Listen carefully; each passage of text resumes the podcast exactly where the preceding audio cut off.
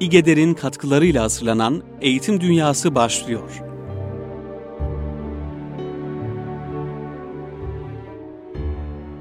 Çok kıymetli Erkam Radyo dinleyenleri, Eğitim Dünyası programına hepiniz hoş geldiniz. Yeniden sizlerle birlikteyiz ve bunun e, mutluluğunu yaşıyoruz değerli dinleyicilerimiz.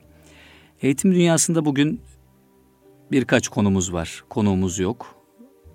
Bu konular e, neler? Daha önceki programımızda e, başlamış olduğumuz ve devam ettireceğimizi söylediğimiz bir bölümümüz var. Hz. Muhammed Aleyhisselatü Vesselam'ın öğretim metotları konulu bir bölüm. Diğer e, bölümlerimizi de kısaca e, zikredelim. Ardından ilk bölümümüzde programımıza başlayalım. Bugün e, öğretmenin anı defterinden bir anı paylaşacağız. Öğretmenlerin yaşadıkları bazı hatıralar var. O hatıralar derlenmiş, çok güzel bir kitap oluşturulmuş Kocaeli Büyükşehir Belediyesi tarafından. O kitapta e, çok güzel metinler yer alıyor. Hem eğitimcilerimiz, hem veliler, hem öğrenciler açısından çok kıymetli hatıralar bunlar. Bunları zaman zaman eğitim dünyasında sizlerle paylaşmak istiyorum. Ee, yine 24 Kasım Öğretmenler Günü'ydü geride bıraktık. Onunla ilgili bazı e, yazılar internet sitelerinde eğitimle ilgili, eğitime dair önemli yazılar yayınlanıyor. Onları sizlerle paylaşmak arzusundayım. Hemen devamında psikolog Gökhan Ergür'ün nasıl bir nesil yetiştiriyoruz e, sorusundan hareketle yazmış olduğu bir metin var. Onu sizinle paylaşacağım. Programıma başlarken İGEDER'in İstanbul Gönüllü Eğitimciler Derneği'nin gerçekleştirmiş olduğu İz Bırakan Eğitimciler 1 Nurettin Topçu programından kısaca bahsetmek isterim. Nurettin Topçu önemli bir değerimiz. Türkiye'de Türk düşünce hayatının önemli yapı taşlarından, mimarlarından biri. Ee, aynı zamanda eğitimi bir dava olarak ele almış. Marif davası eseriyle de biliyoruz bunu. Önemli bir sima e, iz bırakmış bir eğitimcimiz. İGEDER her sene geleneksel olarak e, yürütmeyi düşündüğü bu programların ilkini Nurettin Topçu ile açtı. Çok güzel bir program oldu. E, zaten geçen hafta e, programımıza da konuk ettik. E, muhterem Emin Işık hocamızı, Selahattin Turan hocamızı. O programda, Cumartesi günü Gençlik Merkezi'nde gerçekleşen programda e, Selahattin Turan hocamız marif davasını ve e, Nurettin Topçu'nun eğitim felsefesini, Nurettin Topçu'nun önerdiği okul modelini çok güzel bir şekilde anlattı. E, ruh ve ahlak okulu modelini, projesini ortaya koydu Nurettin Topçu'nun. E, okulların gerçekten e, yerli bir okul, yerli düşünceyle bu topraklardan vücut bulmuş düşünceyle imar edilmesi gerektiğini e, mimarisinden e, derslerine kadar ruhu inşa etmek üzere e, tasarlanması gerektiğini okulların e, Nurettin Topçu çok güzel bir şekilde bunu modellemişti. E, Selahattin hocamız da bunu e, özetleyerek güzel bir bildiri sundu o programda. Emin Işık hocamız birebir talebeliğini yapmış bir insan. E, hem de talebeliği sonrasında çok birliktelikleri var. Hareket dergisinde beraber e, bulunmuş bir insan Nurettin Topçu ile. Emin Işık hocamızın bahsedecekleri, anlatacakları önemliydi. Birebir hatıralarıydı çünkü. Onları da e, dinledik. Katılımcılar gayet e, dikkatli bir şekilde dinlediler. Yoğun bir katılımcı vardı. Bu da bizi memnun etti. E, Nurettin Topçu ile ilgili olarak e, çok özgün, duyulmamış, kendi hatıralarından bahsetti. Onun bu millet için, bu memleket için e, ne kadar önemli bir değer olduğunu anlamış olduk. Çünkü e, onun e, doktora tezi Sorbon'da e, yapılmış bir tez. Tez sonrasında e, hocası çok sevdiği için e, kendisini e, orada Avrupa ülkelerinde işte Fransa'da e, kalıp hizmet etmeye davet ettiğinde ülkesine borcu olduğunu söylüyor Nurettin Topçu. Onlar da bunu şöyle anlıyorlar. Herhalde devlete bir burs borcu var ya da karşı kredi borcu var diye düşünerek o borçları da öderiz biz. Sen yeter ki burada devam et. Senin önün açık. Her türlü imkanı sunacağız diyorlar Nurettin Topçu'ya. Nurettin Topçu da e, öyle bir borç değil benim vefa borcum var milletime diyor ve bu yüzden dönmem gerekiyor diyor. Türkiye'ye dönüyor. Bu çok etkileyici bir anıydı e, Emin Işık'ın anlattıkları arasında değerli dinleyiciler. Ama ne yazık ki e, her türlü imkanın e, sunulduğu e, Avrupa'dan döndüğünde Türkiye'de e, ancak bir lisede Galatasaray Lisesi'nde öğretmen olabil, olabiliyor. Üniversitede zaten üniversitelere kabul edilmiyor. E, Galatasaray Lisesi'nde de ancak aday öğretmen olarak bulunabiliyor. Bir süre sonra oradan sürülüyor işte vesaire. Türkiye'deki durumları biliyorsunuz. Maalesef e, ilim ve irfan e, öncelikli olarak e, düşünülmez. Hep böyle ideolojik yaklaşımlar, sığ yaklaşımlarla muhteşem simalar, değerli e, insanlar e, bir şekilde harcanmak istenir. Ama bu insanlar bütün bu zorluklara rağmen bu millete hizmet etmeyi sürdürmüşlerdir. Topçu da bunlardan biri. İGEDER'in gerçekleştirmiş olduğu program e, çok yankı buldu. E, hep emeği geçenlerin hepsine çok teşekkür ediyoruz buradan da eğitim dünyası olarak. Devamında seneye yine inşallah İGEDER e, önemli bir kıymetimizi, değerimizi, iz bırakan bir eğitimcimizi e, konu edecek ve o insanı yeni nesle, e, eğitimcilerimize tanıtacak onun ışıklarını e, herkese duyurmaya, yansıtmaya çalışacak. İGEDER'in önemli vazifelerinden biri de bu. Evet kıymetli dinleyiciler. 24 Kasım Öğretmenler Günü'ydü diyor Erol Yılmaz. Öğretmenler okumadan asla başlıklı yazısında. Bu yazıyı sizlerle paylaşmak istiyorum girişte. Ee, yazı kültür gündemi.com'da yayınlandı. Önemli bir site. E, güzel haberler var. E, takip etmenizi öneririz. Erol Yılmaz şöyle diyor. Dün 24 Kasım Öğretmenler Günü'ydü. Gündem öğretmenlerdi ve herkes farklı bir boyutundan gördü konuyu. Öğretmenlerin bir toplum için nedenli önemli olduğuna değinen görüşlerden, öğretmenlerin özellikle ekonomik çerçevedeki meselelerine vurgu yapan değerlendirmelere kadar çok çeşitli düşünceler dile getirildi, yazıldı değişik platformlarda. Ortak olan bir nokta vardı ki herkes bir şekilde öğretmenlere selam yolladı, emekleri için teşekkür etti. Sosyal medya ve çeşitli iletişim araçları marifetiyle. Çünkü herkes biliyordu ki öğretmenler bir ülkenin kalkınmasında ve bir toplumun gelişip güçlenmesinde olmazsa olmaz derece önemli ve yerleri doldurulamaz değerlerdi. Ayrıntıya bakılacak olursa öğretmenlerin hemen karşımıza çıkacak özelliklerinden ikisinin rol modellik ve öncüllük olduğunu görürüz. Onlar hem rol modeldirler hem öncüdürler.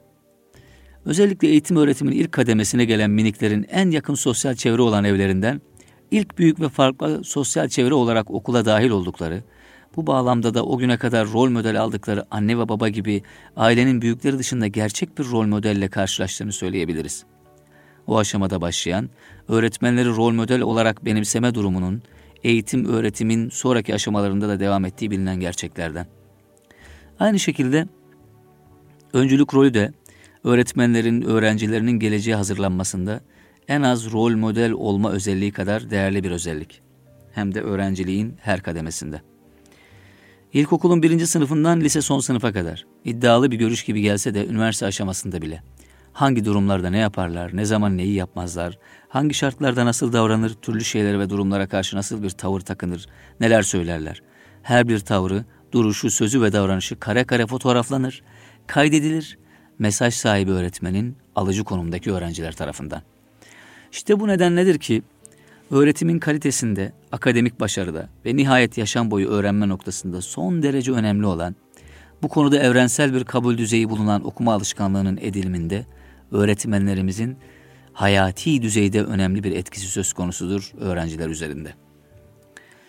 Öğretmeninin sorumlu olduğu ders kapsamındaki kitapların dışında şiir, öykü, roman, deneme gibi kitap okur halde gören öğrencinin buna kayıtsız kalması düşünülemez.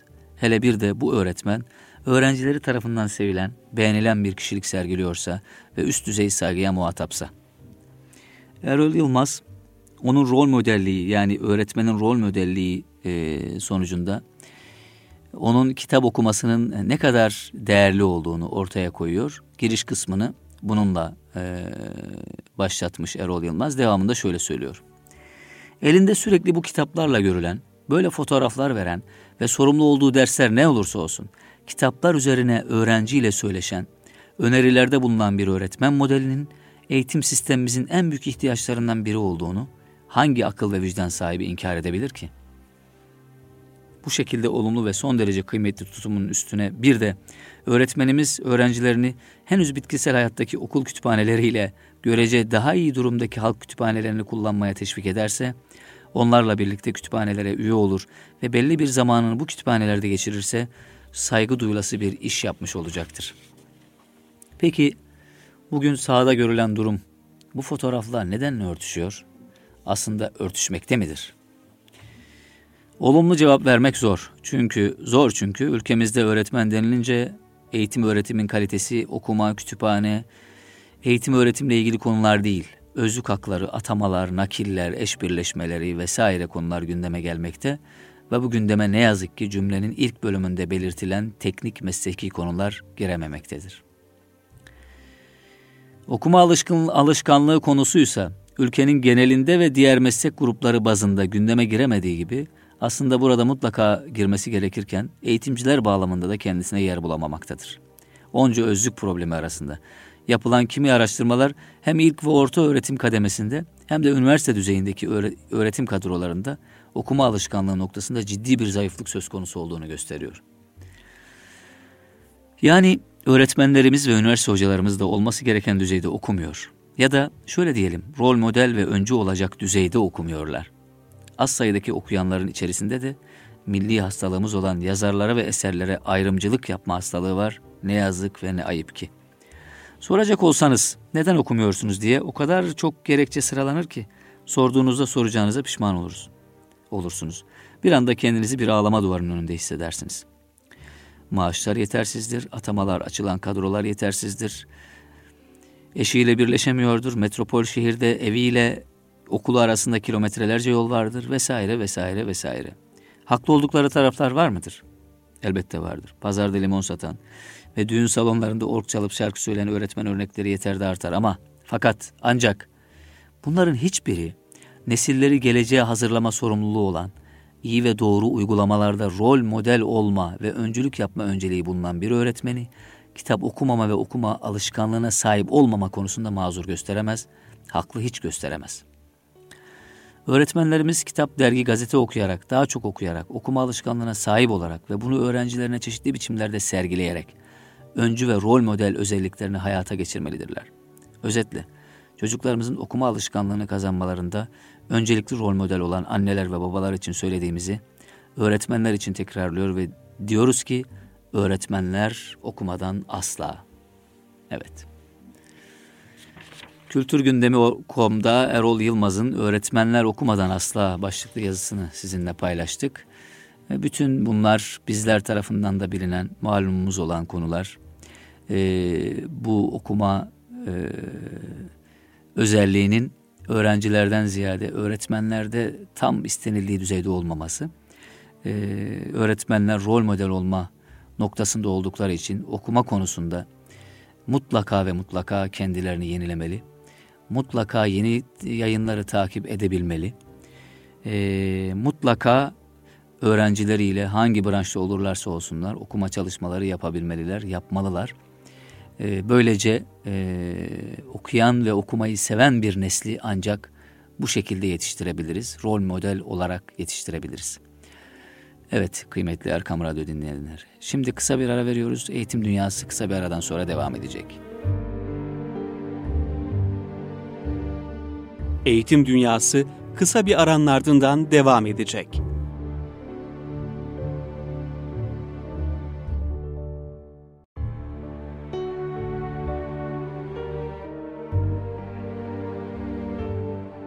Eğitim Dünyası devam ediyor.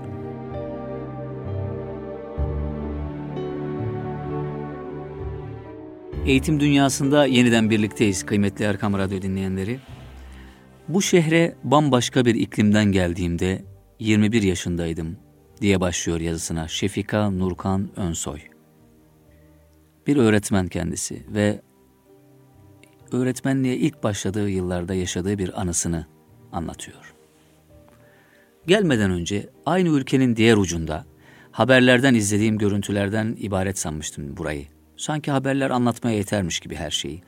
Söz gelimi kente ayak bastığımda duyduğum her yeri saran o kokuyu anlatmaya hangi haber kanalının gücü yeter bilemiyorum.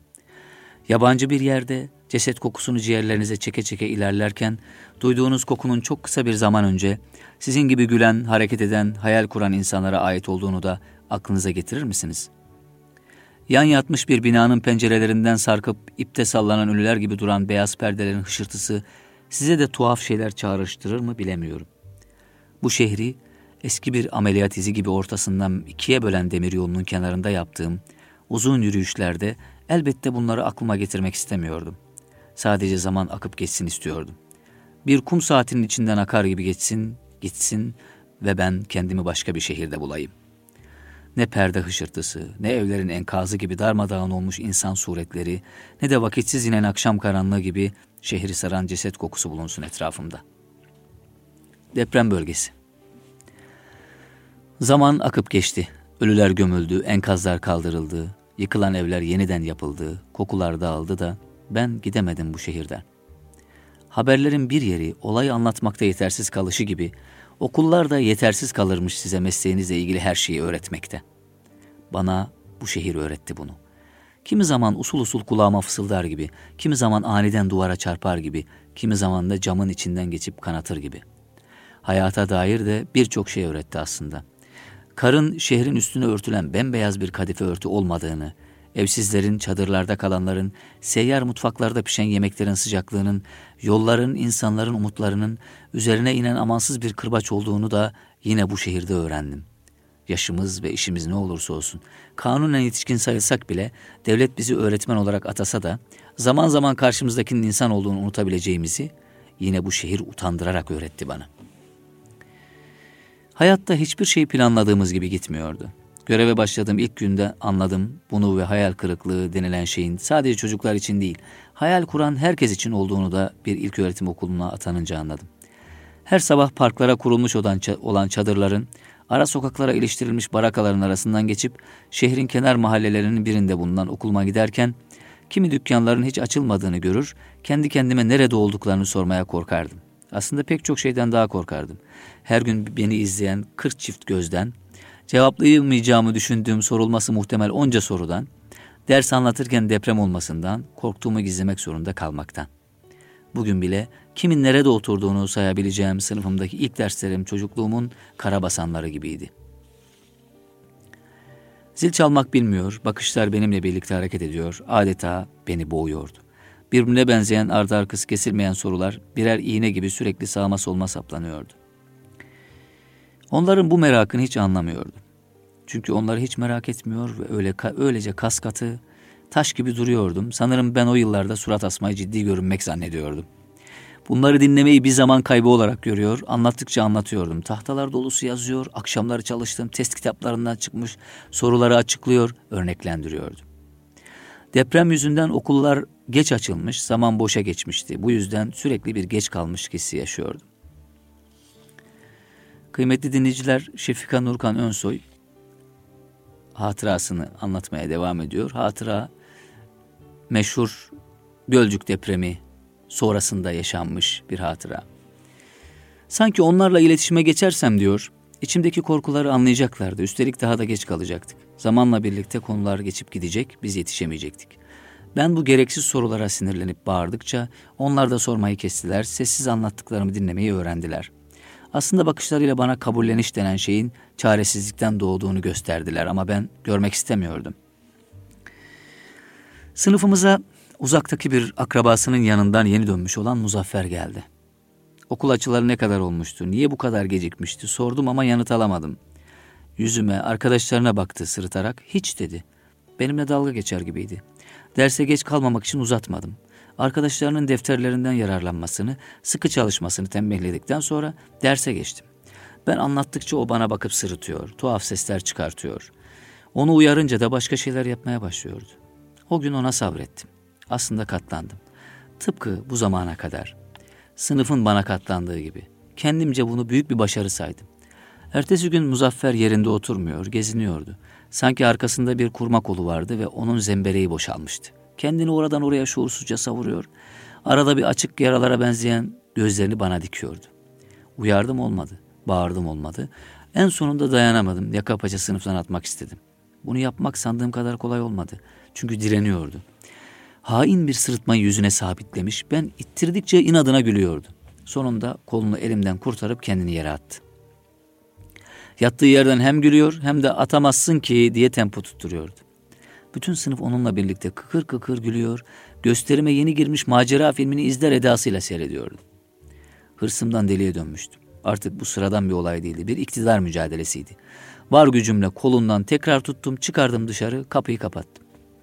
Şimdi ne yapacaktım? Bir sinirle dışarı atmayı başarmıştım. Ama buradan sonrasını hiç düşünmemiştim. Dövecek miydim? Mücadelem artık Muzaffer'le değildi, kendimleydi, ter içindeydim. Artık onunla, onun da dalga geçer hali kalmamıştı. Göz gözeydik o an. İlk defa sırıtmayı bıraktı ve korkuyla karışık bir telaş geçti gözlerinden. Tıpkı sınıftaki arkadaşları gibi. Benim göremeyip de onların gördüğü uzaklardaki yitip giden şeylere baktı. Öylece duracaktık. Sanki zaman durmuş gibiydi. Ama o durmadı. Hızla doğruldu koşmaya başladı. Bu beni daha da hiddetlendirdi. Onun kaçışı bir sıcaklık dalgası halinde içimde bir yerlere çarptı ve beni yorgun düşürdü. Peşinden koşamadım. Elim ayağım titreyerek sınıfa döndüm.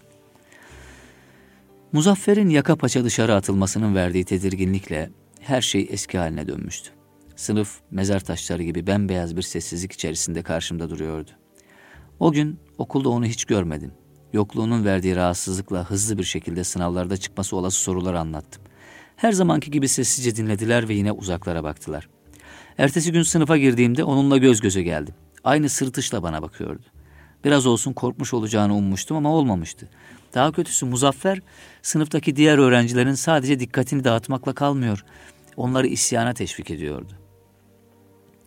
Artık susup uzaklara bakmak yerine birbirleriyle imalı bakışmalar içinde gizli bir iletişim geliştirmişlerdi.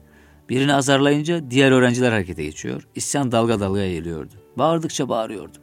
Onlar kıpır kıpır ettikçe konuştukça çıldırıyordum. Deprem olmuş, okullar geç açılmış, geri kalmıştık. Onların bunu anlayamamalarını çok tuhaf buluyordum. Bu kızgınlıkla ilk yazılımı yaptım. Çok yüksek notlar alacaklarını umuyordum ama boş kağıtta beklemiyordum. O kadar çırpınmanın karşılığı bu mu olacaktı? Bembeyaz boş kağıtlar ve onlara çizilmiş tuhaf resimler, desenler. Bu kadar çabaya karşılık hiçbir şeyi öğrenmemiş olamazlar diye düşünmek istedim. Ama sınav kağıtlarının boşluğu tokat gibi çarptı yüzüme. Bir sebebi olmalıydı. Kendimi paralamıştım aylarca. Üstelik alanım olmayan konuları her gece bir öğrenci gibi çalışıp anlatmıştım onlara. Bunun sorumlusu ben olamazdım. Sorumluyu ararken birden karşımda buldum. O tanıdık sinir bozan sırıtmasıyla bana bakıyordu. Yanıma çağırdım. Yarın okula annen gelsin dedim. Her zamanki gibi sırıtarak ne olacak beni mi anlatacaksın dedi. Sen çağır gerisi seni ilgilendirmez diye kestirip attım. Ertesi sabah iri yapılı tıpkı muzaffer gibi sırıtan bir kadın yanıma yaklaştı. Ayağında el örgüsü patikler, üstünde naylon terlik vardı. Pijamasının üstüne yün yelek giyerek okula gelmişti. Ben onu incelerken ne diyeceksen de hoca hanım evde bunun gibi dört tane daha sıpa bekliyor dedi. Şaşkınlığımı gizlemeye çalıştım. İnsan çocuklarından niye sıpa diye bahseder diye düşünürken söze girdim. Oğlunun yüzünden ders işleyemediğimi, bu durumun diğer çocukları da etkilediğini, çocuğunun hem tembel hem yaramaz olduğunu, ona biraz terbiye vermesi gerektiğini, ilgilenirse daha iyi olacağını anlatıyordum ki, tıpkı kediyi tutar gibi onu tek eliyle ensesinden tuttu, diğer eliyle gömleğini yakaladı sıyırdı. İlgilenmez olur muyum hoca hanım? Aha açın sırtını bakın daha yeni kayışla dövdüm demesiyle irkildim. Öylece kala kaldım. Muzaffer'le göz göze gelmekten ölesiye korktum. Zaman yine dondu aramızda. O günkü gibi koşsun kaçsın istedim ama kaçmadı. Hem insan sırtındaki izlerle kendinden ne kadar uzağa kaçabilir? Hiçbir şey diyemeden binaya doğru hızlı hızlı yürüdüm. Ben kaçmak istedim, çocukların sırtında kayış izleri olmayan bir yere doğru. Boş bir dersliğe sığındım ağladım. Kendi körlüğüme, geçip giden zamana ağladım. Öğrencilerimin hiçbirini tanımıyordum. Benim için bu zamana kadar yoklama fişindeki numaralardan ibarettiler. Muzaffer'i şikayet etmek için annesini çağırmıştım fakat annesini kime şikayet etseydim ya da kendimden kime dert yansaydım. Sınıfımda kayışla dayak yiyen bir öğrenci vardı. Belki de başkaları kim bilir. Benimse onları tanımak için değil, tanımamak için özel bir çabam vardı. Bu şehir bana mesleğimi öğretti. Çünkü ben o gün başladım öğretmenliğe. Ben burada deprem yıkıntılar arasında anladım önce insan sonra öğretmen olduğumu. Öğrencilerimi dinlemeyi öğrendim. Onların beni pür dikkat dinlemesini istemeden önce. Yoklama fişinde birer rakam değil de insan olduklarını öncelikle teste değil ilgiye, sevgiye, güvene ihtiyaçları olduğunu anladım. Birçoğu depremde annesini, babasını veya kardeşini kaybetmiş enkazdan saatler sonra çıkarılmıştı. Ülkenin bambaşka bir köşesinden korku filmi gibi izlediğim deprem, onlar için korku filmi değil, korkunun korkunçluğun kendisiydi ve ben bunu yok sayarak başlamıştım. Sanki her şey yolundaydı da test sorularımız eksikti çözülecek. Öğrencilerimi tanıdıkça onlar da beni tanıdı. Zamanla ders anlatmak denilen şeyin bu mesleğin en basit kısmı olduğunu, önemli olanın bilgiyi aktarmak için gerekli olan o insani bağı kurabilmek olduğunu anladım. Aranızdaki iletişimin gücü oranında başarı kendiliğinden geliyordu. Onlara anlatıp karşılığında boş kağıt aldığım konuları ne kadar kolay öğrendiklerini gördüm. Muzaffer'le o günden sonra hiç tartışmadık. Günlerce onlar anlattı ben dinledim. Hayattan, depremden, geçip giden günlerden, ailelerinden, ölenlerden, geriye kalanlardan konuştuk uzun uzun. Ne çok şey biriktirmişlerdi küçücük yaşlarında. Ertesi yılda derslerine ben girdim. Mezun olup bambaşka okullara giderlerken arkalarından baktım uzun uzun. O günlerden geriye kafatasıma siyah uzun bir çivi gibi saplanıp duran sorular kaldı. Hangi formasyon dersinde anlatılırdı kayışla dövülen öğrenciyle iletişim kurmanın yolları? Enkazdan çıkarılan çocuklar niye kalabalık içinde sınıfta uyurlar? Şehre inen ceset kokusu yıkandıkça neden çıkmıyormuş gibi gelir insana.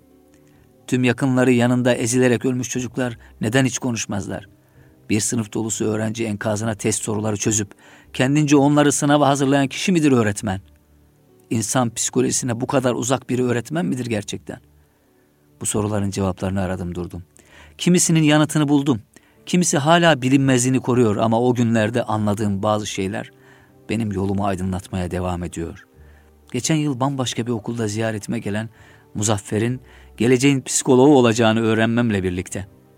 Sorunlu çocuk yoktur. Sorunlu çocukluk ve sorunlu aile vardır cümlesi daha bir anlam kazandı hayatımda. Evet kıymetli Erkam Radyo dinleyenler. Bu hatıranın üstüne söz söylemek olur mu değil mi? Şefika Nurkan Önsoy uzaklara bakmak yazısıyla bizi tekrar insanlığa ve asıl muallimliğe davet etti. Şimdi kısa bir ara. Eğitim Dünyası kısa bir aranın ardından devam edecek.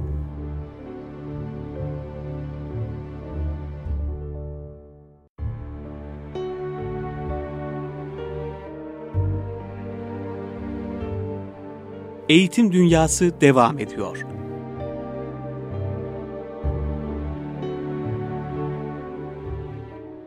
Eğitim dünyasında yeniden birlikteyiz kıymetli Erkam Radyo dinleyenleri. Bu bölümde e, Abdülfettah Ebu Gudde'nin önemli bir eseri var. Bir eğitici olarak, bir eğitimci olarak Hz. Muhammed ve öğretim metotları. Bu kitaba başlamıştık. Bu kitaptan kısa kısa bölümler sizlerle e, paylaşıyoruz. Dinin hükümlerinin tedrici olarak öğretilmesi noktasında Peygamberimizin neler yaptığı, nasıl örnek olduğu, nasıl bir misal teşkil ettiği konusunda Ebu Güdde şu rivayetleri e, almış kitabına. Diyor ki, dinin ahkamını peyderpey öğretiyordu. Daha iyi alınması ve zihinlere yerleşip ezberlenmesi için öğretirken önem sırasına, önem sıralamasında bulunuyor ve parça parça bölüm bölüm öğretiyordu. Birden bir yükleme yapmıyordu. Bölüm bölüm, yavaş yavaş, tedrici bir şekilde. Cündep bin Abdullah radıyallahu anh diyor ki Hazreti Peygamber sallallahu aleyhi ve sellem ile birlikteyken ergenlik çağında gençler idik. Kur'an'ı öğrenmeden önce imanı öğrendik. Kur'an'ı daha sonra öğrendik ve onun sayesinde imanımız arttı. Yine İbn Abbas radıyallahu anhuma şöyle demiştir. Hazreti Peygamber aleyhissalatü vesselam Muaz'ı Yemen'e gönderdi ve şöyle buyurdu. Buhari ve Müslim rivayet ediyor hadisi. Ehli kitaptan bir kavme gideceksin, onları Allah'tan başka ilah olmadığına ve benim Allah'ın elçisi olduğuma şehadet etmeye davet et. Eğer buna itaat ederlerse Allah'ın her gün ve gecede onlara beş vakit namazı farz kıldığını bildir. Buna da itaat ederlerse zenginlerinden alıp fakirlerine verilecek bir zekatı Allah'ın onlara farz kıldığını bildir. Buna da itaat ederlerse sakın mallarının en kıymetlilerini alma. Mazlum bedduasından kork. Çünkü mazlumun bedduasıyla Allah arasında perde yoktur. Şimdi Ebu Gudde bu hadis-i şerifin altına şöyle bir dipnot düşmüş. Bu hadisteki pek çok faydadan birkaçı şunlardır. Davet ve öğretimde en mühimlerinden başlamak. Zira dinin hükümlerini birden istemek insanlarda nefrete ve kaçışa sebebiyet verir. Keza bütün bilgileri öğrenciye birden vermeye çalışmakta tamamının heba edilmesine neden olur. Sadece dini bilgilerde değil, diğer bilgiler açısından da bu böyle. İmam Buhari, ilim bölümü konuşmadan ve uygulamadan önce öğrenmek bahsinde şöyle der. İnsanlara bilgilerin büyüklerinden önce küçüklerini öğretenler için Rabbani kelimesi kullanılır. İbni Hacer şöyle der. Bilgilerin küçükleriyle anlaşılabilir ve açık konular, büyükleriyle de ince konular kastedilmiştir. Tamamını birden öğretmek, öğretmeden önce bölümlerini veya esaslarını öğretmeden tali meselelerini veyahut da sonuçlarından önce öncüllerini öğretmesi kastedilmiştir de denmiştir. İbni Abdilber Yunus bin Yezid'den şöyle dediğini rivayet etmiştir. İbni Şihab bana nasihatte bulundu Yunus. İlmi sakın küçümseme. Çünkü ilim vadilere benzer. Hangisine girsen sonuna ulaşmadan seni yorar. Bunun yerine gece gündüz tedricen öğren. İlmi toptan elde etmeye çalışma. Çünkü kim ilmi toptan elde etmeye çalışırsa hepsi birden elinden gider. Bunun yerine bir şeyin ardından başka bir şey öğrenerek gece ve gündüz azar azar öğrenmeye çalış. Evet. Ebu Abdurrahman Es-Sülemi El-Mukri anlatıyor. Peygamber aleyhissalatü vesselamın ashabından bizlere Kur'an okutan bir sahabi şunu haber verdi. Resulullah sallallahu aleyhi ve sellem'den 10 ayet alıp okuyorlarmış. Bu ayetlerdeki bilgileri ve amelleri öğrenmeden diğer 10 ayete geçmiyorlarmış. Evet, tedricen öğrenme, sindire sindire, yavaş yavaş öğrenme, e, bilgilerin kalıcılığı konusunda çok önemli bir yol, yöntem. Peygamberimiz de bunu bize irşad ediyor. E, Osman Ersan hocamızla e, bir sohbette dinlemiştik. E, Mahir İz Hoca Efendi'nin kendisine tıpkı bu tedrici yavaş yavaş öğrenme örneği bana onu hatırlattı. E, bu örnekte olduğu gibi bu hadislerde ifade edildiği gibi Mahir İz'in de kendisine bir gerçeği hemencecik vermediğini, peyderpey yavaş yavaş verdiğini anlattı bir sohbette, bir konuşmamızda Osman Ersan hocamız. Ee, özellikle e, vaaz etmekten, nasihat etmekten e, vazgeçtiği bir dönemde onu yanına çağırıyor. E, ve bir, bir gerçeğe parmak basıp başka bir gerçeği işaret ediyor diyor onun için Osman Ersan Hoca. Birinci hafta çağırıyor, bir diyor ki e, sizler e, evladım bir kuş düşün diyor ona. Bir kanadını kıralım tek kanatla uçamaz çırpınır. Siz ilim kanadını taktınız ama irfan kanadı eksik tek kanatla çırpındınız diyor Osman, Osman Ersan hocamıza. Üçüncü hafta tekrar çağırıyor. Tabi hemen bütün bilgileri ona ne yapması gerektiğini peyderpey anlatıyor. Hemen vermiyor. Üçüncü haftada Diyor ki e, hasta ışın tedavisi görüyor. X ışınları kanserli uzva gönderiliyor. O uzuv temizleniyor. Kalpte de bazı hastalıklar vardır. Kalpteki manevi hastalıkları X ışınlarıyla yok edemezsin. Onu ancak zikrullah ile giderebilirsin diyor. Diğer hafta yeniden çağırıyor. Diğer hafta da diyor ki bazı ilimler tek başına tahsil edilir. Bazılarını tek başına öğrenemezsin. Mesela kıraat ilmini Femi Muhsin sahibi birinin karşısında diz çökmen lazım ki öğrenebilesin. Tasavvuf da böyledir diyor. Mürşidi Kamil rehberliğinde olur diyor. Yine ne yapması gerektiğini söylemiyor. Tedrici olarak yavaş yavaş e, ona bir hareket, ona bir plan çiziyor, bir hareket alanı çiziyor. Ertesi hafta yine çağırdı diyor. Oğlum bir mürşidi kamil bul. İkinci kanadı tak ki güzel uçabilesin. Evet. Bu da Mahiriz'in e, peygamberin tedrici eğitim metodunu iyi öğrendiği ve onu ne güzel uyguladığını ortaya koyan bir örnek paylaşmak istedim kıymetli dinleyicilerimiz. Evet. Geçen günlerde İmam Birgivi'nin vasiyetnamesi Kadızade Şerhini karıştırıyorum. Ee, kıymetli babamın e, kitabını. Allah ömrünü hayırlı eylesin inşallah. Selamet ihsan eylesin diyelim. Ee, o kitabı karıştırırken Üstad Hakkı başlıklı bir yazıya rastladım. İmam Birgivi vasiyetnamesinde. İmam Birgivi önemli alimlerimizden bir tanesi. 16. asırda yaşamış büyük bir İslam alimi. Ee, Üstad Hakkı'nın Hakkı bölümünü okurken e, o, o dönemlerde tam öğretmenler günü zamanında okudum bu yazıyı. Öğretmenlere, muallimlere talebenin, öğrencinin göstermesi gereken saygıdan söz ediyor. Bu saygı nasıl olmalı? Nasıl bir muhteva içermeli? Tabi bunu okuyunca ben e, yer yer tebessüm ettim.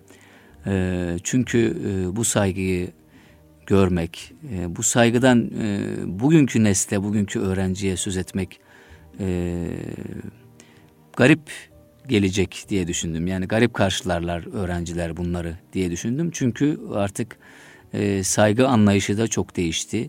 Sevgi anlayışı da değişti. Şimdi sizlerle paylaşacağım İmam Birgivi'nin üstad hakkı neymiş bu e, üstad hakkını, bu ifadelerini. Sizler de e, ne kadar farklı bir noktaya geldiğimizi e, göreceksiniz. E, Osmanlı alime, ulemaya, üstada, hocaya saygı göstererek, onu yükselterek, onu yücelterek belli bir makama, belli bir mevkiye gelmiştir. Onunla e, o ilim haleleri oluşturmuştur. O a, alim insanlara e, değer vermiştir. Bu değerin bir numunesi, bir iz düşümü Üstad Hakkı yazısı. Diyor ki İmam bir gibi, üstadlarına tazim etmelidir. Kendisinden ilim öğrendiği üstadla diğer alimler tazim hususunda beraberdir demişlerdir. Hazreti Ali radıyallahu anh buyurmuştur ki bana bir harf öğretenin, öğreten üstadın kölesi olurum. Üstadların hakları çoktur. Yol göstermek hariç önünden yürümemelidir. Üstad. Yol göstermek hariç önünden yürümemelidir. Ondan önce söze başlamamalıdır. Yanında çok konuşmamalıdır. Üzüntülü zamanında sual sorup ağırlık vermemelidir.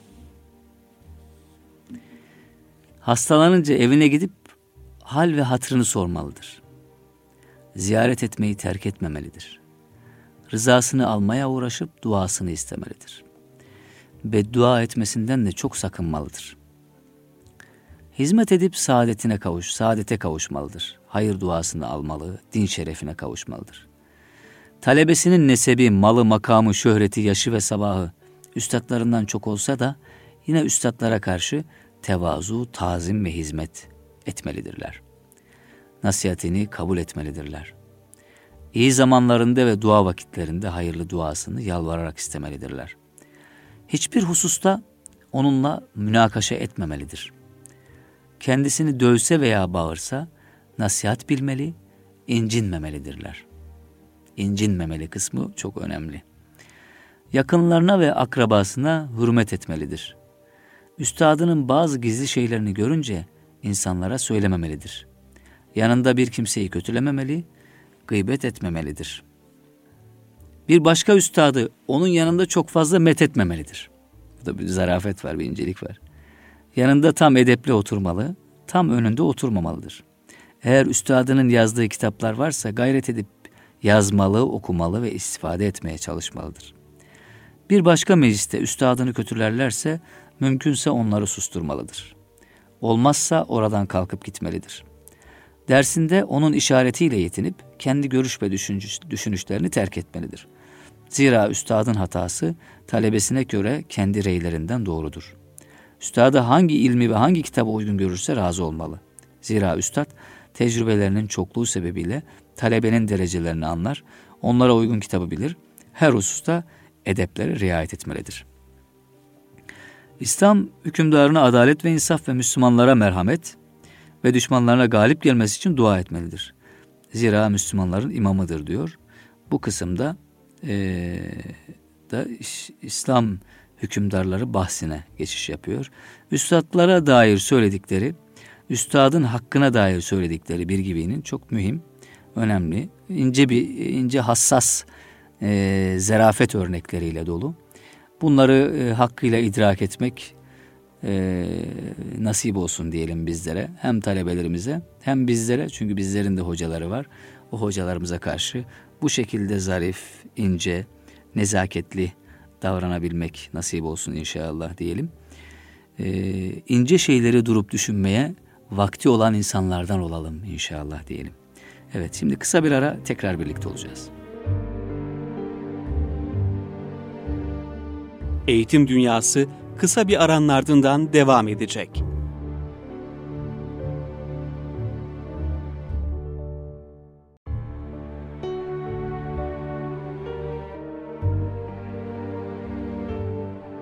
Eğitim Dünyası devam ediyor.